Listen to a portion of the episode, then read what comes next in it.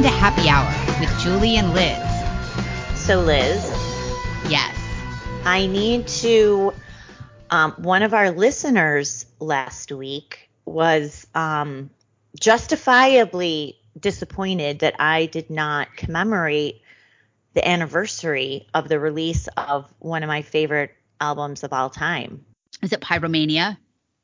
That's one of them. It was the fo- Okay. God, you're so good. It was the follow up to Pyromania. I don't know that. Liz, Jesus. I probably do Have know I it, taught like, you nothing? all right, what is it? Hysteria. Hysteria Oh. was released the first week of August, 1987. I remember just getting in my car as soon as it was available, and I, I, what was it called back in the day? It wasn't Best Buy, Fredder, one of those. I worked Oh, at Fredder. right. Was it that you go to Tower store? Records? Tower Records or the warehouse? That was another one? No, one. that was North Side. This was western suburbs of Chicago. I don't remember where the hell I went. But I went and got the cassette. I was so excited because, you know, there was a big lag time in between because, you know, their drummer got in the accident and lost his arm. And Yep. Steve Allen, so they couldn't um Rick Allen. So they couldn't um they wouldn't go on without him. So then remember he learned how to play with one arm and then he used his feet. You That's you don't remember. Why am I pretending that you know? So anyway, Hysteria out. I still love that. I still listen to it a lot. Um so that's what we've got. You know, I think kids today don't understand how many different mediums we own the same album on, right? Like Gen X is uniquely positioned, really, of all the generations. So you you got a tape, or you may have even had a record, right? You could add a record, then you had a cassette tape because then the tapes were the thing. Right. Then you had CD-ROMs, right? You had a CD, you get the CD, or God forbid, a laser disc if you were that dummy who went that route. You were like, oh, I'm gonna invest in a laser disc, or maybe that was just for movies.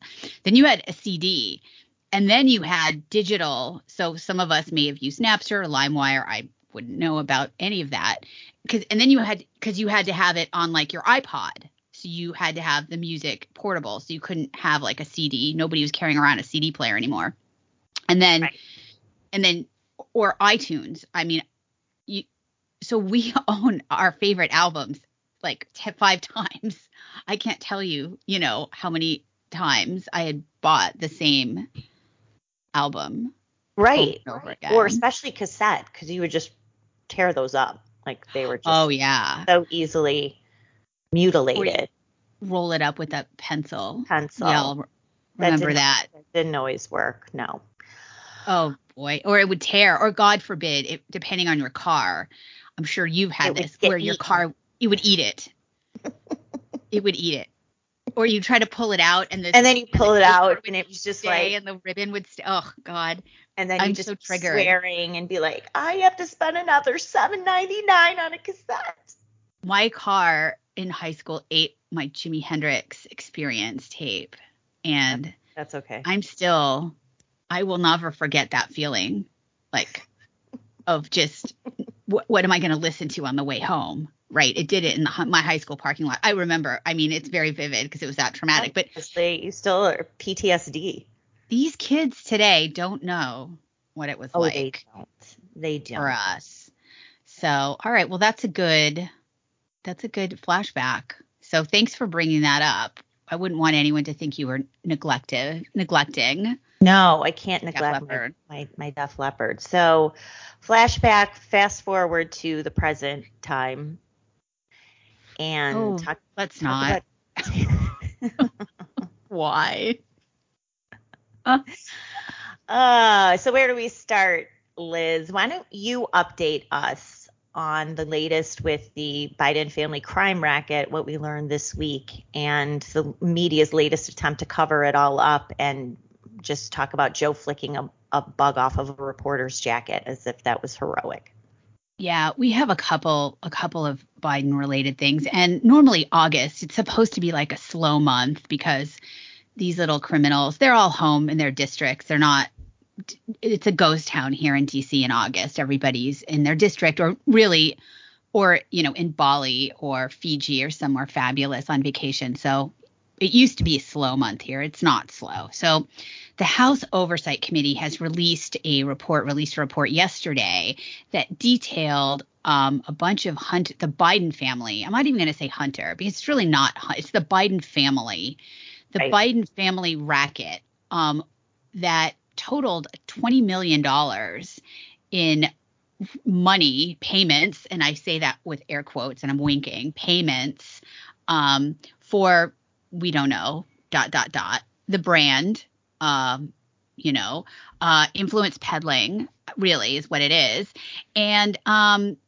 they were having a lot of meetings after you know this this, this these this financial transactions occurred conveniently uh, close to certain meetings and some of the countries that the bidens were getting money from included china kazakhstan russia romania mm-hmm. and the ukraine right so when i see that i i take a step back and think let's just look at this biden situation try and look at it objectively and be generous and let's say maybe he is like maybe he does have a service maybe he does have a value um with I don't know with these these foreign businesses then why didn't he ever do any business with like France or like England or okay. Italy good point. right? Right. So why are all the businesses that he all the co- countries that he's dealing with or doing business with or helping with their businesses why are they all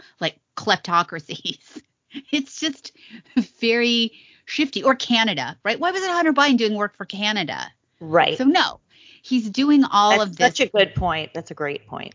work. He's doing it for the most corrupt countries on the planet so that's just very, very suspicious.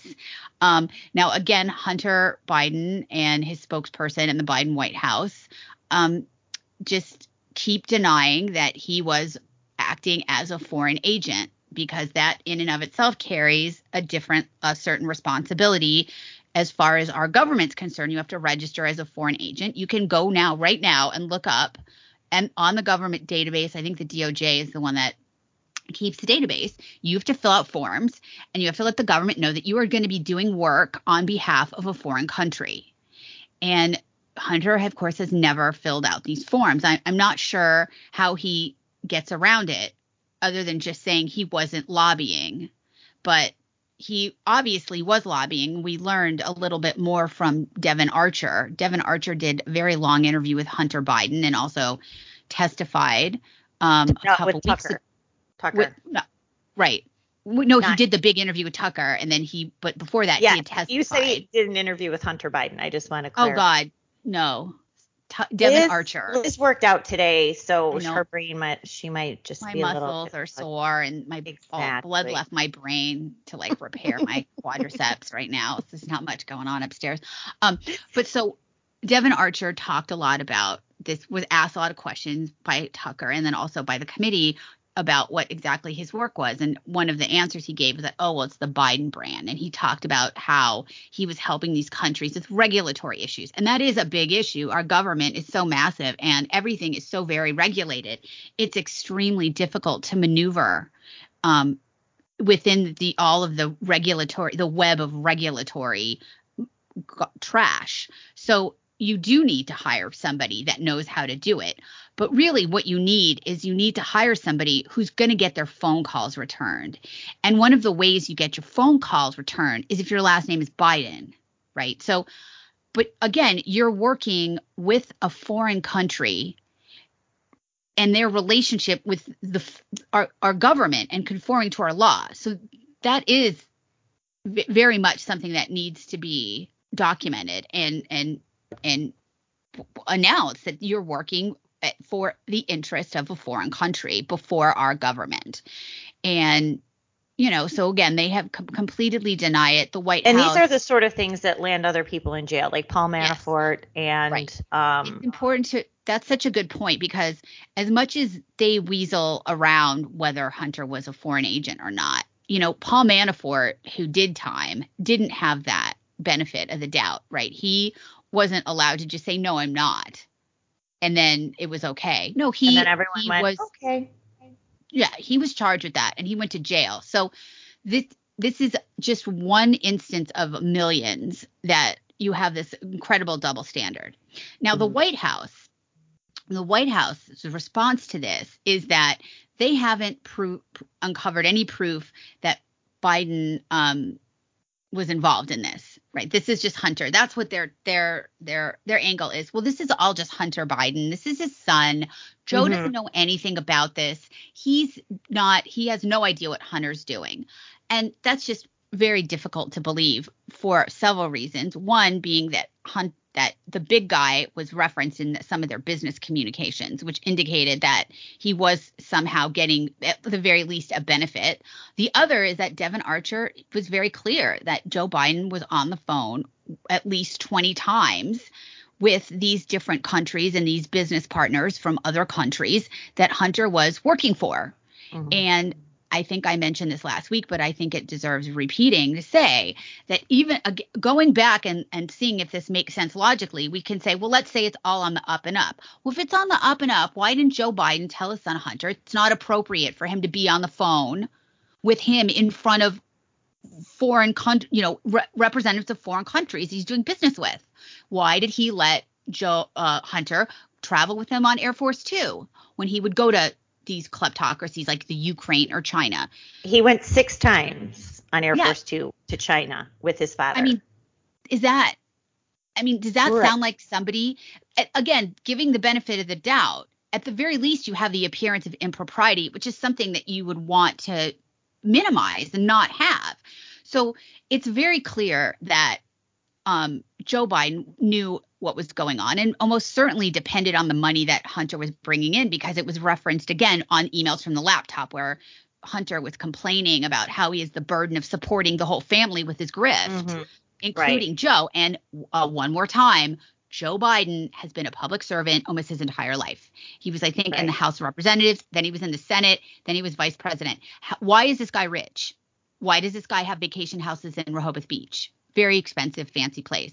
Why does he have uh, several houses? How did he get rich? How did he get right. rich on a servant, public servant's salary? We we still don't have an answer to that. His, his book deal, his book advance was what? I don't care what kind of book advance you have, you're, you're still not affording all of that.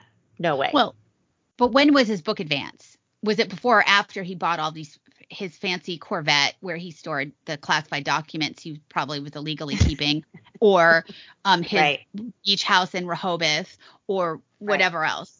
Like where, where where was that? I mean, first of all, I mean it's obviously a payoff to have this guy write a book. He's non compos mentis, right? He's not in his right mind. First of all, to write a book, but did I mean, did anyone give a shit about Joe Biden when he was vice president?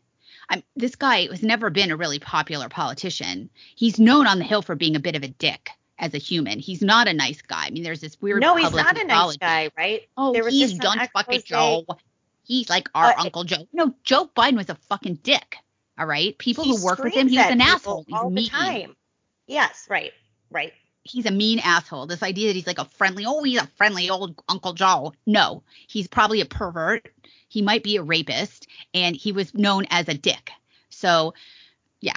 Anyway, so that is the latest big drop on Joe Biden's um the latest in the Biden family grift. It's completely disgusting, especially again knowing that um other people have been selectively prosecuted for not filing a foreign agent, you know, filing their papers saying that they're working um, for a foreign country.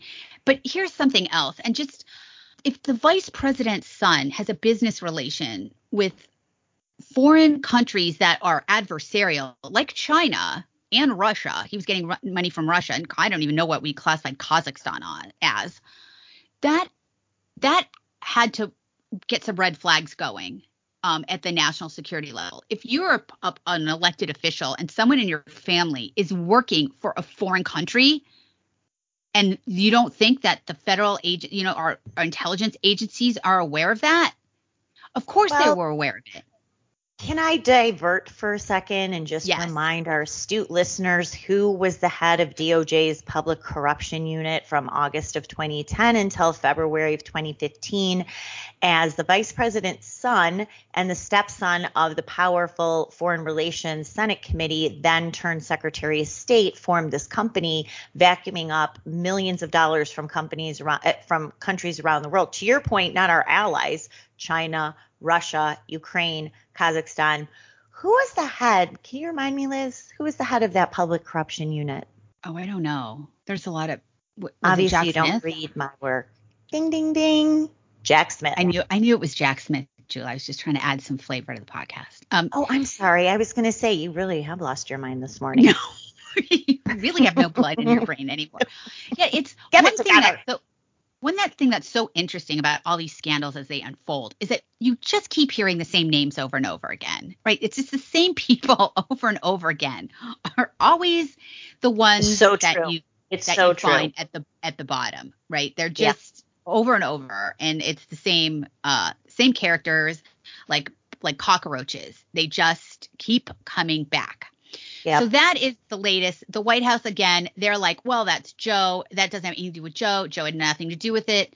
Well, I'm sure that the investigators on the Judiciary Committee and the House Oversight Committee have hired forensic accountants, and they are probably trying to trace where all that money goes. And I believe that there was, um, there are ways to, you know, hide that money. I think it's getting harder and harder to hide hide money with everything being digitized.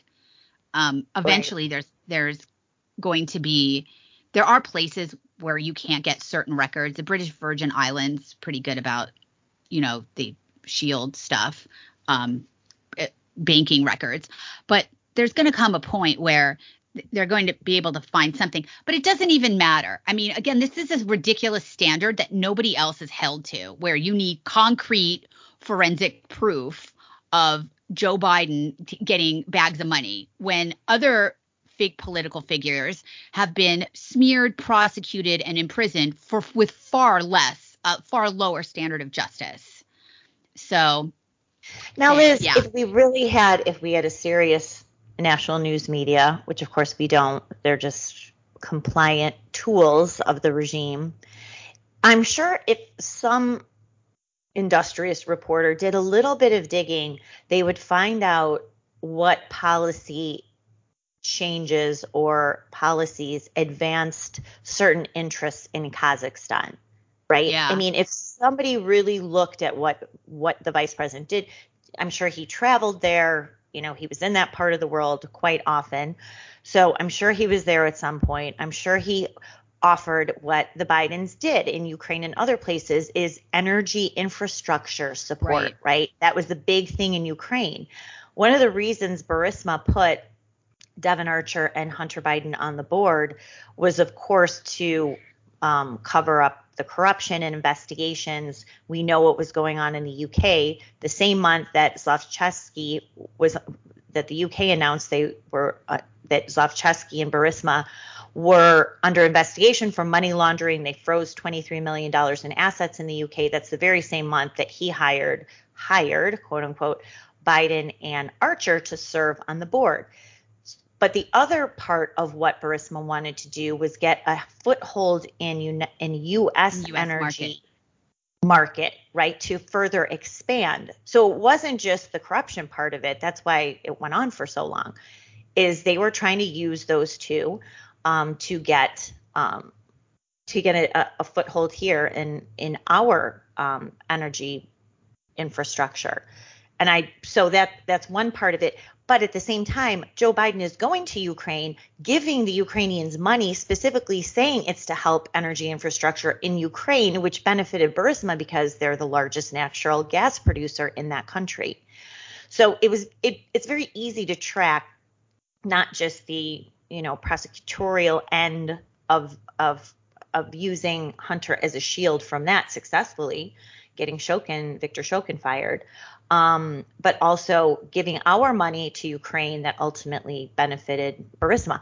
It has to be something similar in Kazakhstan, right? Oh, I mean, why oh, would they? It's a it's a it's a hundred percent. I mean, basically, what you want to look at is what was the regulatory framework going on involving Kazakhstan, right? Did they have they have some issue before CFIUS, right, right. which is the entity that approves like foreign certain foreign deals that I think um, have to do with sensitive industries like national defense areas, eh, like energy, which is a certain national security issue, um, were their regulatory regulations relaxed? I mean, just think about what, how you're priming the situation for a foreign energy company to come and do business in the U.S. and a board member has the same last name as the vice president of the United right. States. That right. is how the game is played. So, um, I'm almost certain that it may not even have been like straight up legislation. The question is just, you know, were EPA regulations relaxed? Did they have some issue there? Was it um, against the issue business before CFIUS? Were, were there other agencies, the um, Energy Department, the Sec- Sec- Secretary of Energy? What was going on over there with in Kazakhstan? Was it have to do with imports? I mean, you you make a great point, which is that this is not difficult to figure out what was going on. Where you kind of make out a timeline and say, well, what when they got money from China here, and then what transpired, right? Did we lift up tariffs? Did we, um, you know, get lax on IP, like internet and intellectual property matters? This is really journalism 101. And it's something that we know they can do because they seem to be able to go off like crazy making ridiculous connections where Trump is concerned, you know, with the Alfa Bank and the secret Russian server that Trump had that was secretly communicating with Russia during the campaign that of course turned out to be nothing. Um, so they do kind of know what they're supposed to do. The media just is, you know, they're basically accessories after the fact. They're they're right. they're part of the crime, right? They're part of covering up the crime. So this is going to be very interesting to see uh, where they go. I, I almost feel like it, and and kudos to James Comer. I mean, we're very critical of of our elected officials here. Um, right. They're mostly worthless, but really kudos to James Comer, who has just been utterly re- relentless. Um, but I, I, do have to say, I almost think it won't matter what he finds. The the media is simply not covering this. They're not. They're just not going to cover it. They're going to pretend it isn't there, which is really how you know that they are bad actors, right? That nothing that they say or do is in good faith. They're not good journalists. So and the only person the, who had the temerity to confront Joe Biden to his face yesterday is Fox's Peter Doocy. Now, I thought Peter Doocy's attempt at getting an answer was very clumsy. If you're going to confront the president about potential corruption and lies, you better be really prepared to ask the question. And I thought it was a lost opportunity because he was sort of like, hey, Devon Archer says you were on speakerphone with some of Hunter's business partners. Is that true? And of course, Biden, to your point, nasty man that he is, snapped and said, Oh, I knew you'd have a lousy question. He's like, Well, why is that a lousy question? Then he walked away. No, you you need to have the facts and details. Here's exactly what he said. Were you at Cafe Milano in 2014 with um not Subchansky, the the other guy, uh, Burisma executive. You lied and said that you never were, but we have testimony now that you were there. Were you there? Like, give a direct question. So even the, you know, so-called media who tries to do their job doesn't do it very well. But they are full on burying. I know that um, I think it's Newsbusters is covering the zero reporting from the major news networks and other outlets uh, that have just completely ignored the story. Yeah, I mean it's it it, it I, I don't think it matters what Comer uncovers. They're just going to keep ignoring it. And, you know, all of the journalists at the White House, pressers, um, who were so bold and courageous during Trump and were nasty oh, screaming all vicious, the time. Yep. They these people, they have they're just like now they're just like little kittens. You know, they're like, right. oh, kitten, I'm a kitten, pat my stomach. Karine Jean Pierre. You know, it's just gross. And, you know, it's just going to keep it's going to keep happening. I think these investigations are going to continue to reveal more and more information and it's all it's going to do is make the half of the country that sees it angrier and angrier. about how corrupt it is while simultaneously at the same time watching these this these crazy things related to Trump that are being done to Donald Trump.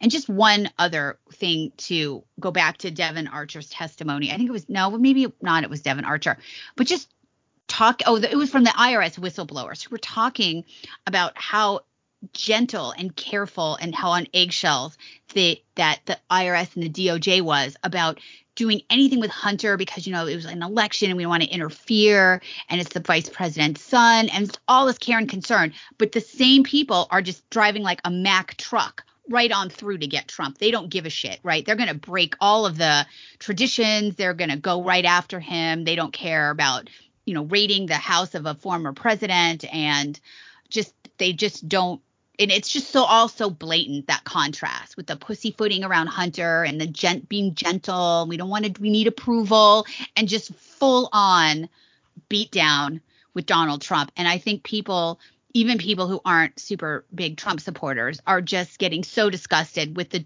the degree of um, unfairness of it all. Um, so, anyway, so Julie, what else is happening this week?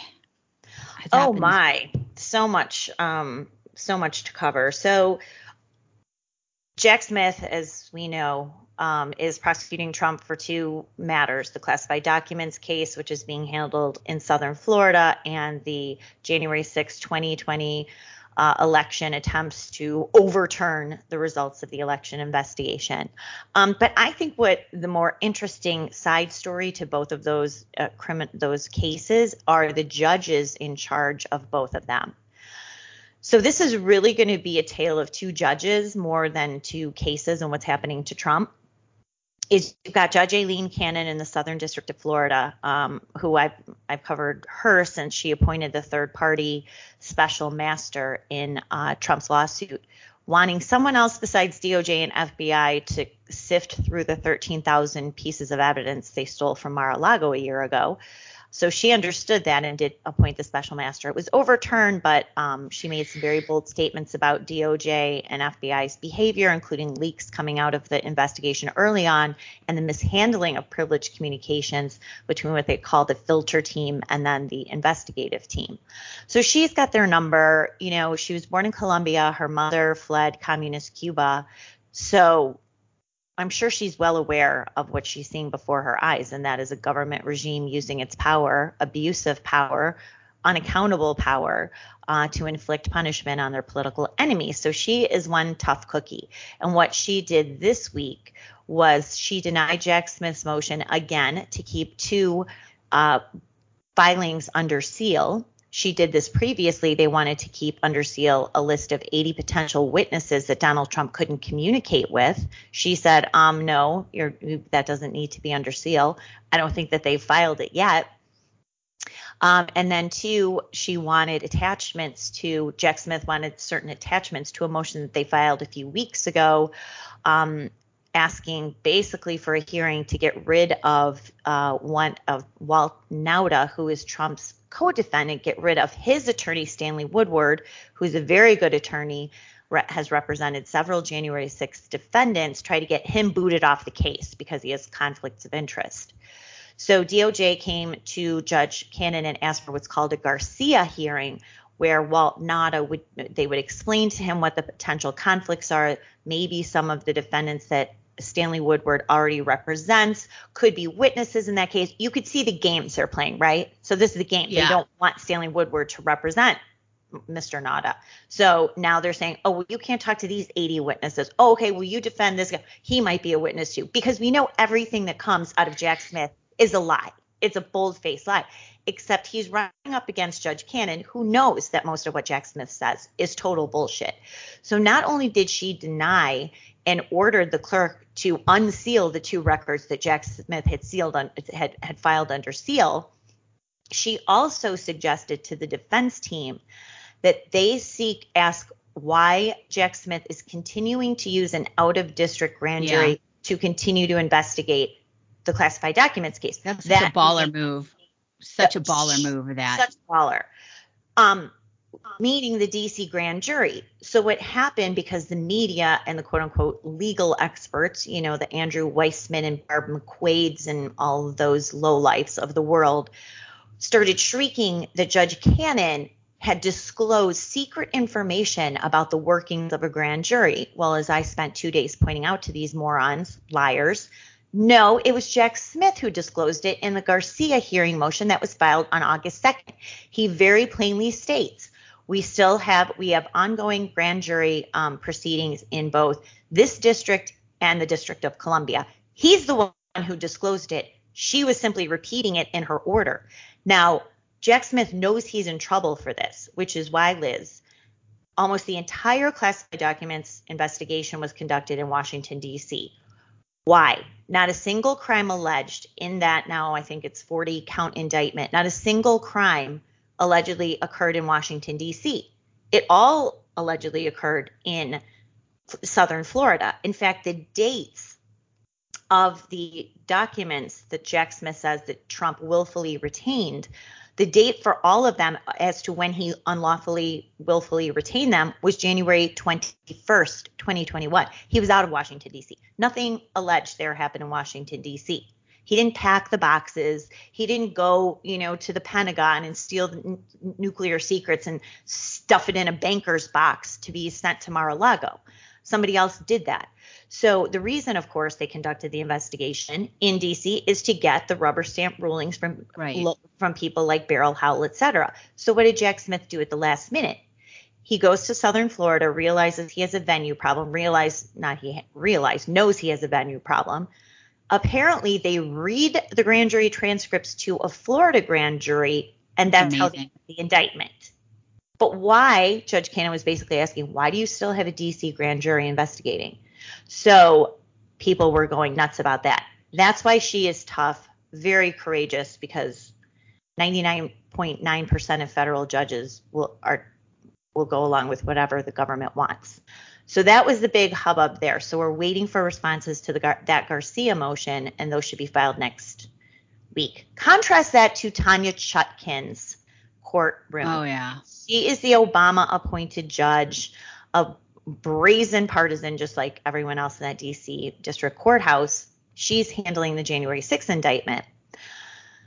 So what's happened recently is Jack Smith filed a very strict protective order Trump's attorneys referred to it as a blanket gag order as to how Trump could handle, view the uh, discovery, meaning the evidence the government has against him, um, and very putting tight restrictions on even how he can see the evidence. So they tried, I guess, to work this out. Jack Smith's team and the defense attorneys they couldn't um, they filed so at the last minute last Friday night, Jack Smith filed this protective order, included Trump's Truth Social post that says, you come after me, I'm going to come after you." They said that he was inferring, he was referring to Jack Smith or an inference to Jack Smith, and that's why they needed this protective order right away. So Tanya Chutkan, instead of allowing the defense the normal 14 days to respond to a government motion, gives Team Trump two days this was mm-hmm. last Saturday morning, one business day, two days to respond. So they finally did file their response on Monday evening, and this is a battle going back and forth. Um, Trump's team, not to get too in the weeds, changed it to say sensitive materials because the protective order that the DOJ wants says all materials. Well, usually protective order is to protect sensitive or classified material. There's plenty of other evidence that needs to be cited in motions um, that now DOJ would want kept under seal. And so they they're going back and forth. They can't resolve it. Trump's team says to Tanya Chutkan, "Hey, we're jammed up this week. Obviously, his lawyers are pretty busy. You know, we're available next Monday or Tuesday for a hearing." She goes, "Nope," and sets the hearing for Friday at 10 o'clock. Um, so that's where that's the the contrast between the two cases, the two judges, and um, how both of them are going to proceed quite differently. That just makes no sense. Is there any reason at all that that that these things need to be under seal, like at all, or is it just a blatant move to, you know, maneuvering on the part of the DOJ to ask for that? Yes, it, it, it totally is. Um, so, but they know that whatever they ask Tanya Chutkan for, she They're to not only will she give it to them, she's going to put the screws to Team Trump. So it's not just like, hey, okay, protective order, we need the normal response time. No, you're going to respond and you're going to do it in 48 hours, or else you're going to be penalized, etc. yeah, it's disgusting. Uh, But n- n- not unexpected. I mean, just to all our listeners, I mean, this is this is a done deal.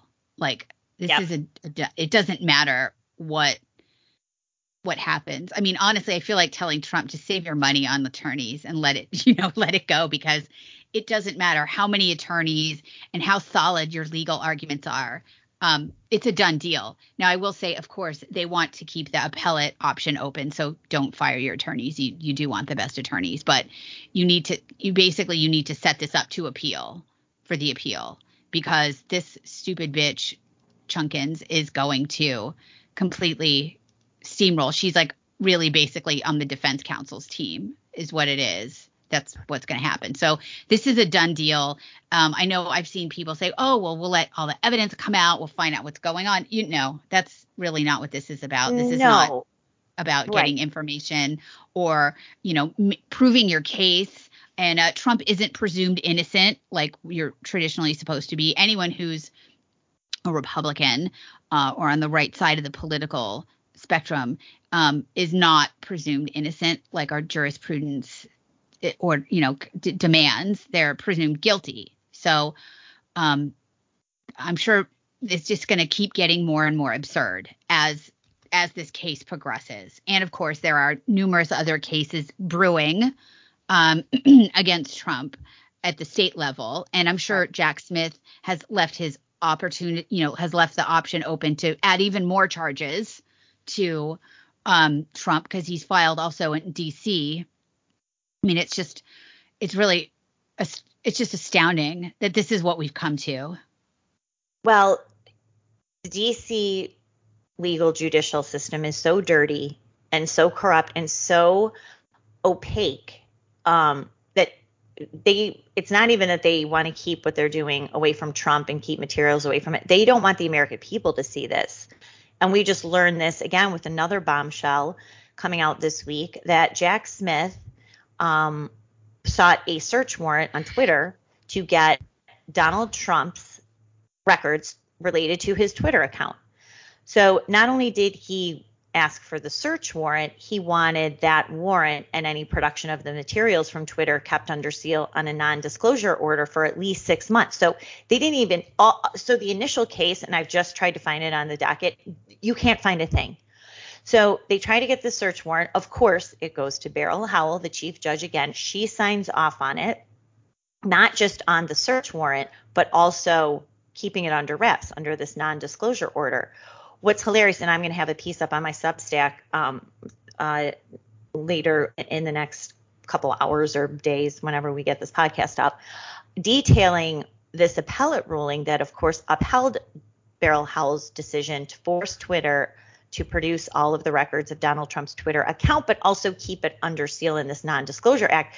But Liz, part I think the most absurd thing that the appellate court ruling disclosed uh, is that Jack Smith and Beryl Howell both claimed must be in their filings and in her order allowing it that Donald Trump was a flight risk. And that's the reason why he couldn't know that freaky weirdo Jack Smith wanted to look at his DMs on Twitter. was this was this when he was th- okay this is recent so didn't we laugh about this last week about how about the idea that donald trump is a flight risk being like the most recognizable person Yes. on the planet i mean Right. we were making fun of the idea that, that trump is a flight risk and Yes. here we go i guess let i get let let no um they, they just don't care how- absurd the things they argue because they know they're just going to get their way. But also, like, what do you th- what do they think is in the in his Twitter? Like, do they think he's like DMing people? Is that- I mean, well, that- obviously that's what they think.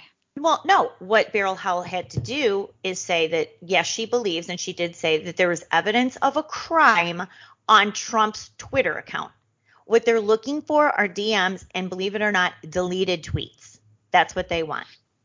So, um, why does that have to be under seal? Like, why would why is that secret? Like, what would be the what's the what are they arguing that they wanted that under under seal? Well, number one, because they can get away with it because they did, and it, and her order is still under seal, and Jack petition, uh, Jack Smith's petitions in the court are also under seal, and Twitter's responses are also under seal because Twitter fought not necessarily the production of the records, but the non-disclosure aspect of it because they were saying, hey, in the Stored Communications Act, it doesn't apply, and for, these are First Amendment rights. We want to notify our user um, that we have to produce these records. Now, the other side of this, Liz, is that DOJ is not used to big tech telling them no because they've been doing this for two and a half years, going to yeah. social media companies, going to Google, going to Amazon, going to Bank of America, wherever they want, American Airlines, and forcing them to, not forcing, they're happy to do it, turn over customer information, including deleted social media pages on Facebook and Twitter, turn those over to DOJ, make it part of their investigation, and it turns out, and it's often used as evidence against these January 6 defendants. So this is not really new. The fact that and I mean, this is in regular affidavits. To your point, that's a great question. I can say, I'll point to 100 affidavits that say, oh, the FBI, under the legal process, sought this Google information, sought Amazon here's the guy bought this on Amazon. Here he's wearing it on January 6th. Like this is the craziness that's been going on. But the fact that they want Donald Trump's, you know, that's a little bit different, obviously. So they want it under seal because it's absurd. They want it under seal because they don't want to have to ask answer questions. Beryl Howell never would. Jack Smith doesn't, but it just lends itself to the absurdity and the dirtiness of what Jack Smith is doing. Think about the voyeurism of this DOJ yeah. and Jack Smith. So they want to read his DMs. They want to look at the inside of his house for nine months that gets security footage, thanks again to Beryl Howell. They have FBI agents in his house for nine hours rummaging through all of his personal items and personal areas of his home. I mean, these are sort of sick, twisted people. That's not a normal investigation. You are a voyeur. Like, there's something wrong with you. That is, that is really crazy because I'm I'm thinking of the timeline of Trump on Twitter, and Trump was was um, banned on Twitter pretty right. soon after January 6th, right? So maybe January 7th or 8th. I don't know the exact date, but he was very quickly. I think banned. it was the 10th, right? Yep. Yeah. Some of his tweets were removed, even though there was nothing wrong with them. Like they were said, why didn't Trump tell people? Well, he did, but you deleted it when he said stop and this is don't do this, you know, knock it off. Right. Um, but he wasn't really on Twitter for that long after January 6th. So it's just weird that they, I mean, they're doing it because they can, which is the point you made. Because really, what do they think he's plotting the insurrection in Twitter DMs? Is that what he's? Is that what they're well, obviously, say? I mean, don't all insurrectionists plot their nefarious actions on uh, Twitter DM? I bet I mean, you. So it's so intrusive, but they don't care. It's gratuitous because it's it's it's punishment. It's like I, I hate to use well, it's like the, it's a violation that they're they're doing to sort of like a victory lap, right? They're like, look right. what we can do to you. Now, That's right. I will say that I am almost 100% certain that Donald Trump did not use Twitter DMs. Okay, I do not believe that tw- that Trump doesn't use email, he doesn't text, and I'm almost certain he not communicate in Twitter DMs. So now they can find that they'll I guess they found that out, but, but I'm almost certain he did not think okay just think about how many people would dm donald trump's account on twitter. Can, would he just be no. like going through all of his dms trying to find the one with like substance that isn't right. someone saying hey i hope you die or someone else saying hey i love you so much you're my president. You know just, it it's again it's it's it's shoving your face in the pile of shit right? That's what it is. And it's invasive and it's violating and they're doing it because they can which is just gross. So I think this is only going to get worse, as you've predicted. It's just going to get more and more outrageous. Half the country has no idea what's going on because they are getting news from places that are ignoring this entirely. And of that subset, I would say like 15% have Trump derangement syndrome. So they they they literally don't care. Well, I mean, of people that are left of the left, I would say, well, maybe you're right. It's probably 30%. I would say like 30 to 40% um, don't care. Like they are perfectly happy to have Trump thrown in jail. Oh yeah. For anything, and not even anything, just throw him in jail. I mean, just these are people that they're like, they don't guilty. believe in. He should be in jail already. Oh, okay. They don't sure. believe in due process. It's just like they don't believe in First Amendment and the Second Amendment and probably many of the amendments.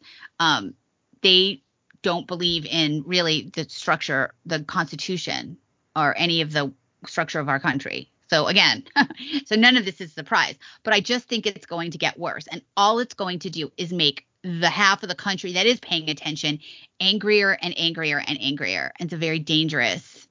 Um, and that's what they want, right? I mean, right. They, they, want that. They want to provoke another.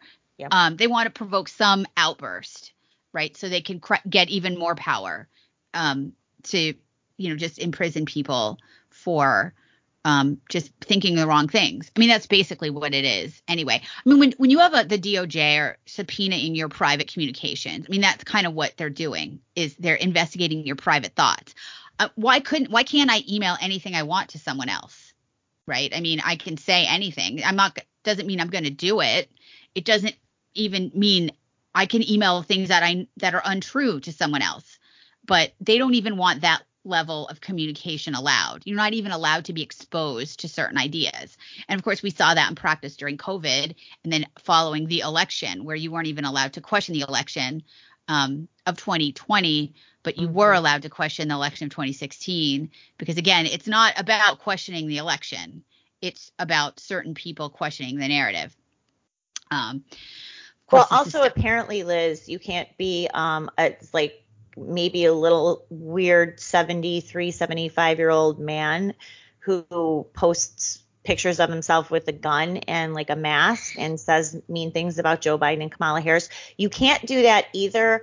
If you do, an FBI SWAT team is going to come break down your door at 6 a.m. in the morning, scare the hell out of you, possibly your disabled son, uh, have armed agents, no doubt. Who knows what else they had, and um, try to arrest you because you're posting mean things about Joe Biden, and then shoot you dead and leave you in the street, which is what the FBI did this week in Utah.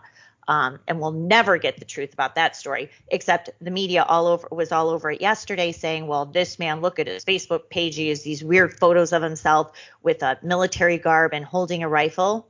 Okay, was that against the law? No making threats about Joe Biden. You better not come to Utah or okay, should you post those things? No, probably not very smart. But you can't just send a few investigators or local police to your house and say, hey, dude, this is probably not a good idea. No. So they raid this man's house, shoot him dead, leave him there, and now we're told they did it because he was making legitimate threats against the president, vice president. Oh, and by the way, the prosecutors who are going after Donald Trump. That's what they said. Yeah, that's interesting because um, on a regular basis, worse is said and done to people who are Trump supporters. I mean, if you go on the internet and you make it known that you're a Trump supporter or a Republican, the response you get from people who who again what i think people on the right are a little bit more reserved about sharing their political opinions online as as the regime wants but people on the left feel like everybody is in agreement with them and so they have no problem making threats against somebody that does come out and post something on facebook or something and says oh, you know I think Trump's being unfairly targeted. You see what the comments are. If you have people who are in your friend, oh, you know, God. that you're friends with, they they'll say worse than whatever this guy was saying about Joe Biden, like you should die or you know get out of a country. I hope they lock you in jail. I mean, those people. Remember when January 6th started and all the investigation into hunting down the Mimas and the grandpas um, who were on the grass outside the Capitol started.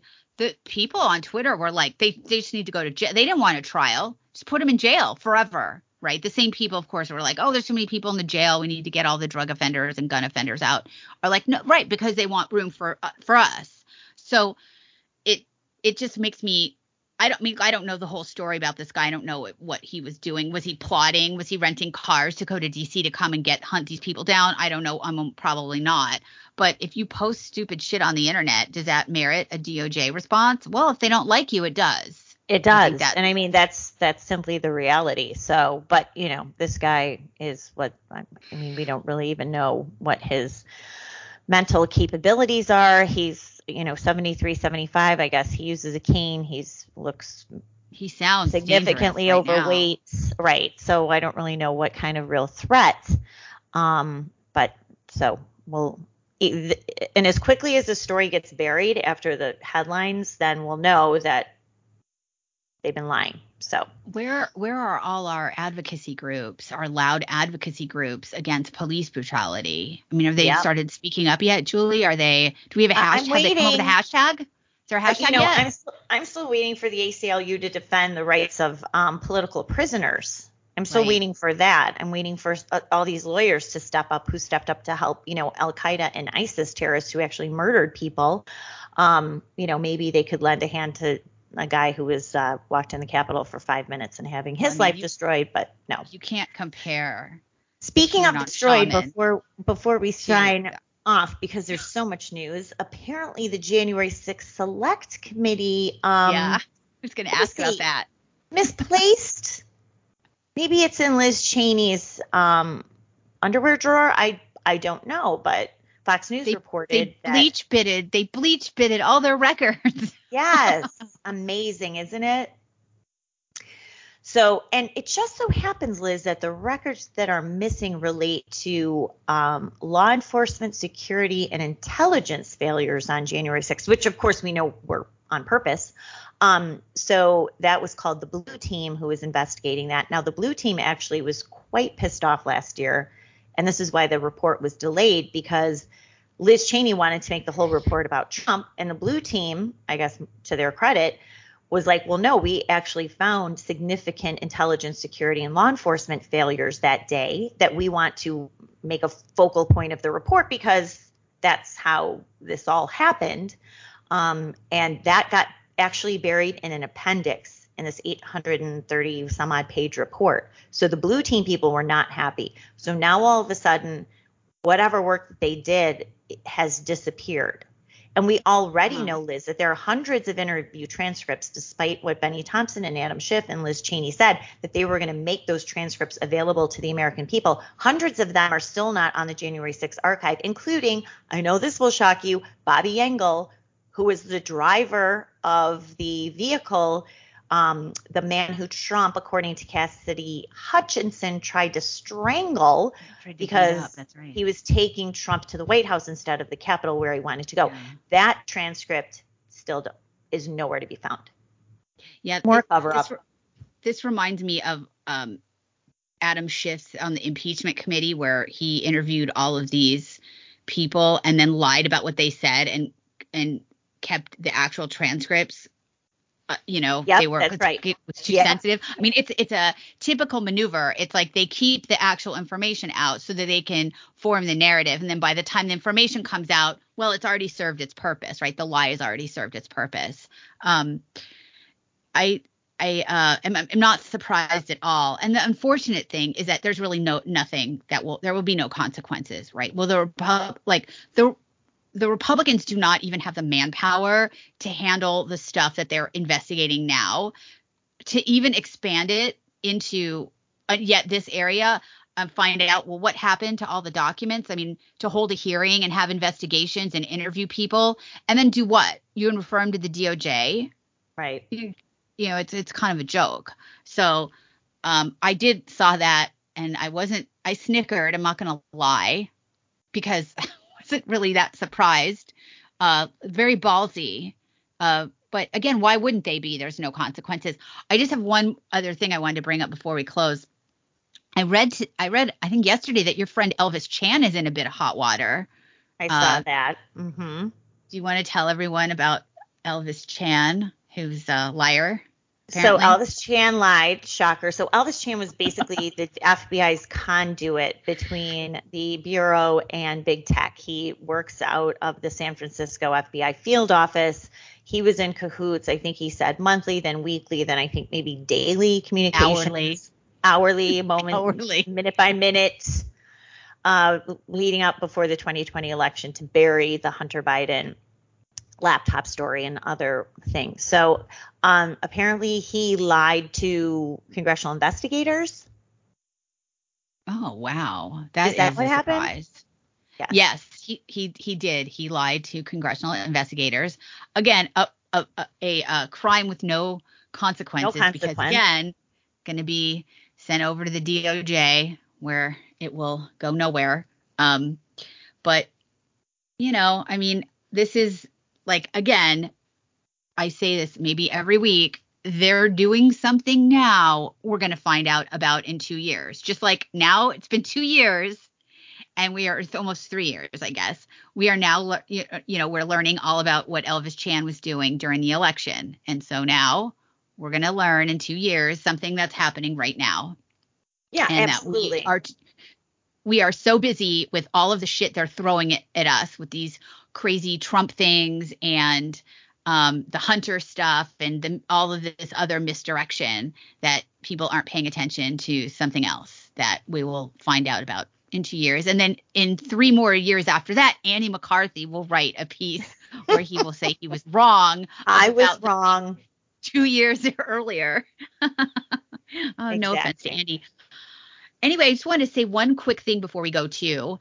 I know I lied and said that was my one quick thing, but I just saw um, on Michael Malice's podcast, he has an hour long interview with Jacob Chansley, the QAnon shaman. So oh, kind of he does. Okay. You should watch that. It was good. It was interesting. I was really um it was good to Michael's a really good interviewer, so he really knew how to what questions to ask um about to really bust through all of the the myths surrounding the man, the myth, the legend, you know, the, Right. the right. QAnon shaman who's Yeah. just like kind of a little weird, but just like seems like a nice guy, you know.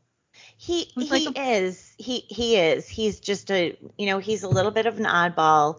He uh was ordered um the Not judge illegal to be an oddball. It's not, uh, right? Um, I still, my favorite tweet of mine, if I can brag, on January 6th, of actual January 6th, 2021, when they had the picture of him at the Senate dais and that went all over. I'm like, okay, I would rather have him run the government right now than Yeah. pretty much anyone in Congress. Like, Truth. could we do worse than Jacob Chansley? Truth. I mean, we couldn't. I mean, we do. We, do. we have worse. Um, Nowhere to go but up, right? Nowhere, Nowhere to to go but up in there. He's Yeah. actually a very bright man. I I heard him in a few, especially his sentencing hearing, where he begged for mercy uh, to not go to jail and was promptly sentenced to 41 months for obstruction of an official proceeding plea deal because we're a lunatic country. Um, he's actually very bright, and um, you know, I I'm really hoping that he gets some sort of compensation or or I would say retribution, but that's not going to happen.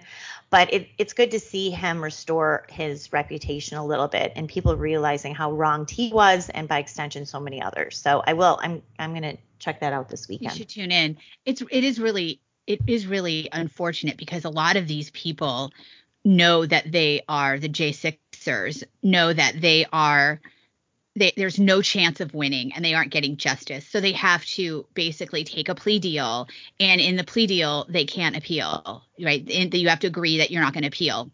And that is just really unfortunate because we like to think in our process that you are allowed to appeal what you think is an unjust decision that comes out of a fact that this jury is um you know biased but also or, and the judge but also the fact that these laws are not being applied properly people are Mhm. being charged with with crimes that they didn't commit they're not right like it's like claiming that uh, obstructing an official proceeding is what happened on January 6th is a joke, but they're never going to get that chance. Because when they all and most people, I think most people you would know better, Julie, do just take a plea deal. They want it over.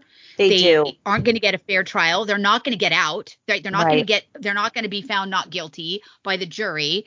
Right. So what choice do they have? They they can't afford a, a, a lawyer. It's kind of really a good lawyer would cost hundreds of thousands, if not millions of dollars, to like ta you know put the screws to the DOJ. These people don't have. They're poor. They're the poors. So um, it's anyway i mean it's it's unfortunate this is just a really perversion of justice and and on that happy note as we always do we're going to end happy hour we are okay. on that happy note so thank you so much are you going to be here julia we're going to be here next week Yes, we will. I'm sure we'll have as much news as we had this week and last Yep. week and whatever. Yeah. slowing down Yep. all right thanks for joining us if you haven't subscribe on itunes give us five stars and we'll see you next week. Thanks for listening to happy hour with julie and liz. We'll see you next week